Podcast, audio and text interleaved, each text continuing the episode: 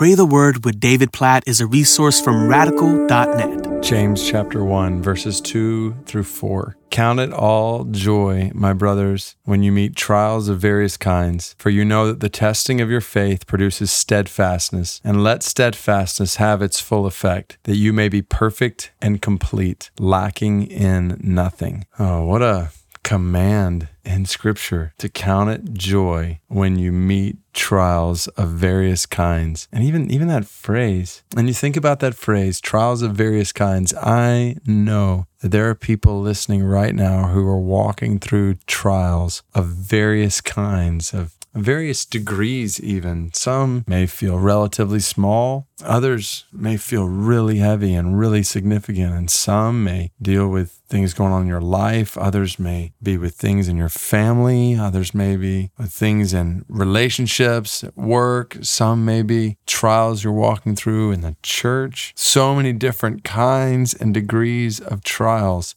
And yet, the Bible says, Count it all joy. How is that possible when you walk through trials? For you know, verse 3, that the testing of your faith, which it is, isn't it? When we walk through trials, our faith is tested. We begin to ask more questions. We begin to wrestle with different truths we know from God's word, but we struggle sometimes to believe that God is good, that God is wise, that God is loving, that God is in control. We have so many different questions and struggles in our faith, and there are days in the middle of trials, and some of you are there right now where faith is hard to come by. But the testing of your faith produces, verse 3 says, steadfastness, and steadfastness leads to a faith that is more complete, that is more perfect, that is more sufficient, lacking in nothing. And so I just want to lead us to pray right now for people who are in trials, including some of you. I want to pray James 1 over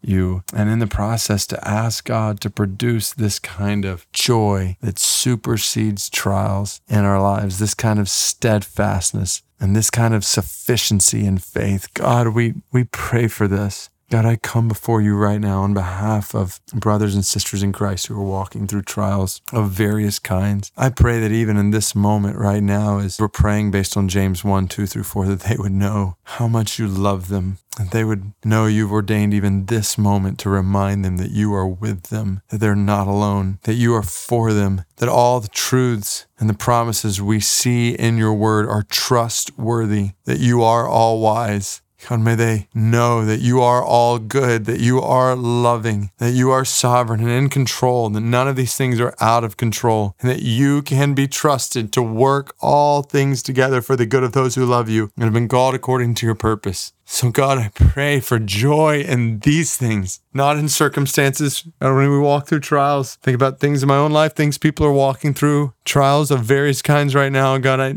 I know joy is not found in circumstances, but I pray for joy in your promises. I pray for joy in the truths about who you are. And in this, God, we pray that you would produce steadfastness for perseverance and faith over my brothers and sisters who are walking in trials. Help them, God, we pray, and bring about, I pray, the effect of steadfastness, a more perfect faith, a more complete faith, a faith that doesn't lack anything, a faith that knows that even when we can't understand, you are wise, a faith that in the middle of things seeming out of control, that knows that you are in control and knows that one day these trials will end, that these trials will not have the last word. God, we praise you. We find joy in the reality that trials don't have the last word. That Jesus, you told us in this world we would have trial, tribulation, but take heart, you have overcome this world. Jesus, we praise you for walking to the cross, for enduring the ultimate trial, for enduring death on our behalf, for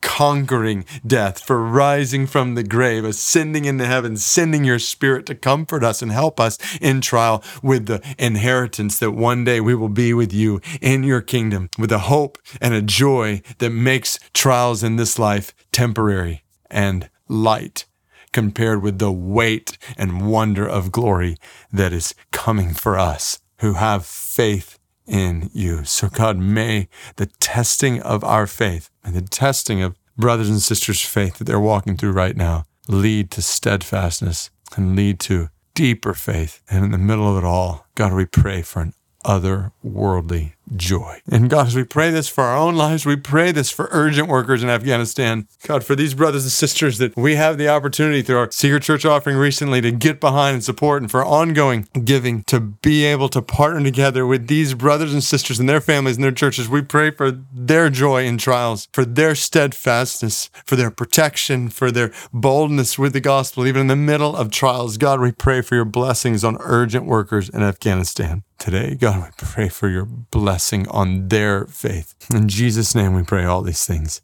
Amen. And I should just add, if as we pray for urgent workers in Afghanistan, if you want to be a part of the work they're doing and coming alongside them, supporting them, just go to urgentneeds.org and you can find out more information about how you can join with them and partner alongside them in what God is doing in and through them in Afghanistan.